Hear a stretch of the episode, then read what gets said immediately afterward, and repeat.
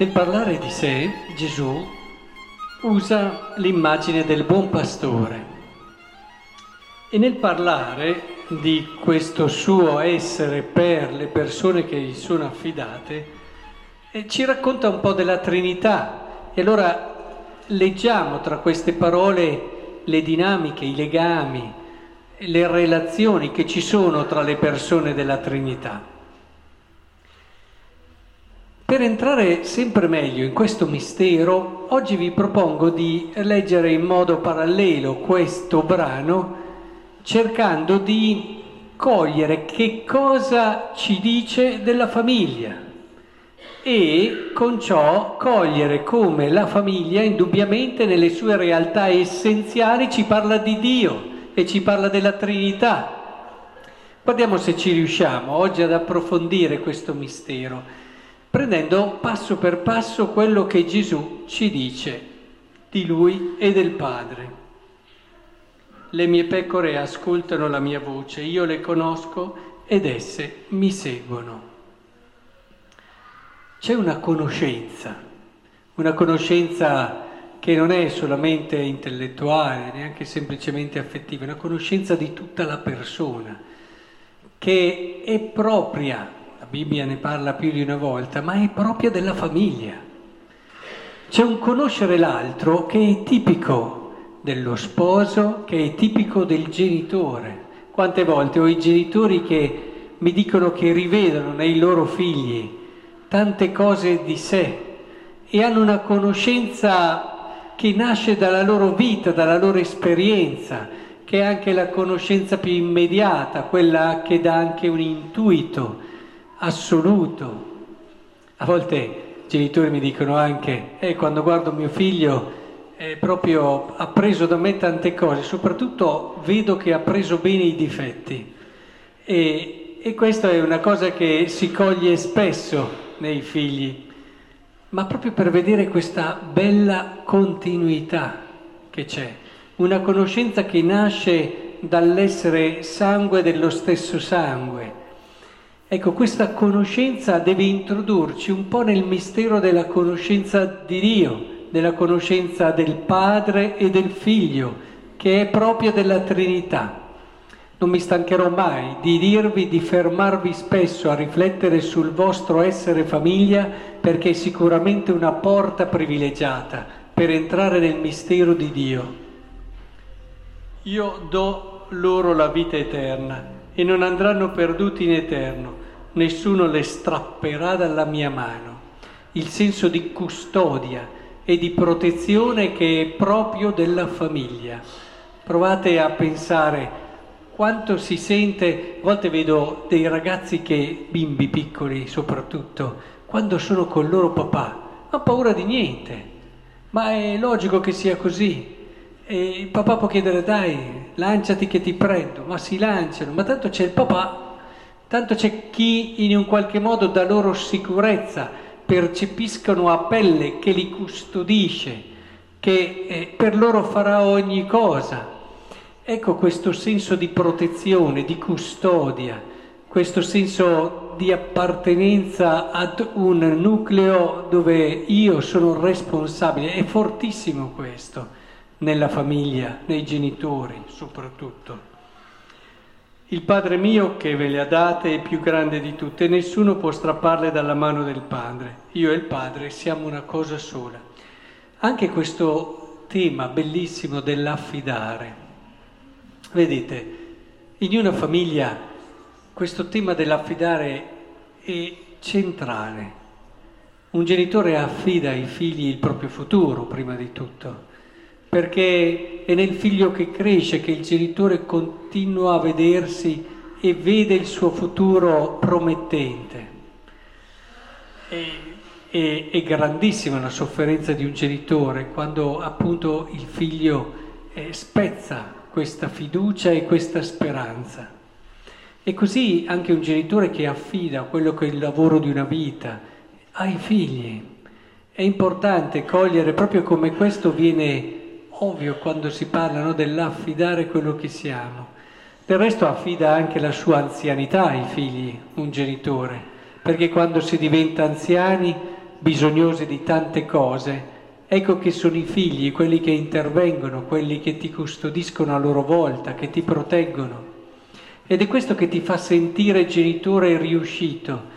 Credo che la sofferenza più grande per un genitore che è trascurato dai suoi figli, che è una delle sofferenze più grandi che c'è, non dipenda tanto dal fatto che non ci sono lì materialmente i figli che lo servono e lo aiutano, ma soprattutto quel senso di, chiamiamolo un po' fallimento, di incompiutezza, nel vedere che coloro che dovevano prolungare quella che è la sua vita non ci sono, non ci sono e non hanno attenzioni per lui.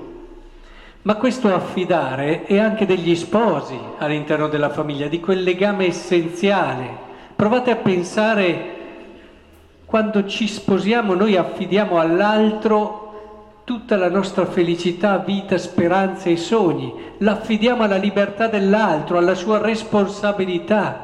Può rovinare tutto con un atteggiamento superficiale, sciocco o immaturo. Eppure noi glielo affidiamo glielo affidiamo perché fa parte dell'essere famiglia questo affidare.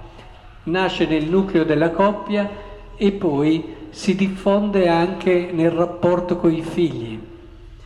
E questo essere una cosa sola, io e il padre siamo una cosa sola, più che mai è sperimentato nella famiglia. Nella famiglia i coniugi raggiungono un livello di intimità, di unità totale, assoluto. E questo sottolinea proprio questo conoscere proprio della Bibbia, che sottolinea proprio questa intimità, questa conoscenza profonda che hai dell'altro. E, e ci parlano i coniugi con il loro volersi bene, proprio di questa unità profonda, ma anche coi figli, una cosa sola, questo essere, lo abbiamo già accennato all'inizio, sangue del mio sangue. Insomma, che cos'è che voglio aiutarvi a capire? Come guardando alla famiglia noi possiamo comprendere qualcosa del mistero di Dio, della sua Trinità, delle relazioni che ci sono tra il padre e il figlio. È importantissimo questo, altrimenti Dio, la Trinità risultano un qualcosa di là, So, avete mai sentito una riflessione sulla Trinità? Sulla Trinità, oh, impegnativa, eh? A parte che è un mistero che si fa fatica a comprenderlo. Eppure è molto più vicino di quanto immaginiamo. Il mio consiglio è sempre partite dalla famiglia, partite dal vostro essere famiglia, analizzate, approfondite, cercate di conoscerlo. La famiglia è una realtà di una grandezza, di una bellezza unica. Guai a chi attenta alla famiglia. E più che mai oggi con questa meravigliosa esortazione che il Papa ci ha donato e non riesco a capire coloro che criticano il Papa dicendo ah adesso con questa esortazione è finita la famiglia, adesso non ha più riferimenti, si è lasciato andare tutto, ma non è mica vero. Chi dice così mi viene da dire ma l'hai letto questo documento? Il bello è che viene la critica anche dall'interno della Chiesa. Ma l'hai letto, hai approfondito la, la ricchezza, la profondità. Non è, non è stato sminuito in niente il mistero grande della famiglia, anzi gli è ridato vigore. Si è voluto rilanciare la famiglia, la profondità del suo dono. Non basta porre dei paletti che alla fine, se non ne capisci il senso, sono solo soffocanti. Questo documento non sminuisce in nulla, anzi ti aiuta a comprendere quello che è un insegnamento che c'è da sempre, dandogli però quel terreno della libertà e della coscienza, dove può nascere ogni reale, eh, come dire, esperienza che si voglia chiamare umana. E quindi mettersi in gioco, approfondendo quello che è il mistero dell'essere famiglia. Non dobbiamo perderla questa opportunità. Mi raccomando, prendetelo subito questo documento, mettetelo come testo fondamentale di lettura, approfonditelo, meditatelo, ci sono parti più adatte agli sposi, altre ad altre vocazioni, ma poi lo capirete man mano lo leggerete e nelle parti che vi riguardano di più soffermatevi. Che bello riprendere il vigore dell'essere famiglia, riscoprire il tesoro che abbiamo tra le mani nell'essere famiglia, il valore della fedeltà, dell'impegno, di un'idealità autentica, profonda e grande, che però non rinuncia a, a fare i conti con la concretezza, con la fragilità, che sa rialzarsi sempre, che sa ritrovare fiducia e non si avvilisce. Almeno una sera alla settimana, come famiglie, dedicatela all'approfondimento del mistero dell'essere famiglia, perché se no si corre, si va da una parte all'altra, si arriva stanchi, si vive un po' così, di inerzia, ma non va bene.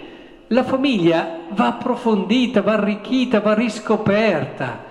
Ma non sapete che potenzialità, che possibilità di vita bella avete nel riscoprire sempre il senso del vostro essere famiglia. Una sera alla settimana, un confronto continuo, ogni giorno ci sia qualcosa che facciamo per la nostra famiglia, nel senso di crescere la consapevolezza, l'adesione al mistero, lo slancio verso il vivere la bellezza dell'essere famiglia. Perché uno può dire, ma io vado a lavorare tutti i giorni, faccio già qualcosa per la... No, non è quel senso lì quello che dico. Quello che dico è proprio ogni giorno, a volte cose semplici. C'è un momento in cui la relazione con l'altro è un po' stanca, basta una sorpresa, un regalo, un qualcosa di inatteso una parola carina quando arrivi a casa invece di andare subito a fare le tue cose quasi che l'altro sia trasparente. Un, bastano cose molto semplici per dire io sto lavorando e sto costruendo quel capolavoro che è la mia famiglia. Ma pensate, perché è proprio un inizio di un cammino l'essere famiglia, verso il mistero più bello e più grande dell'amore e di Dio.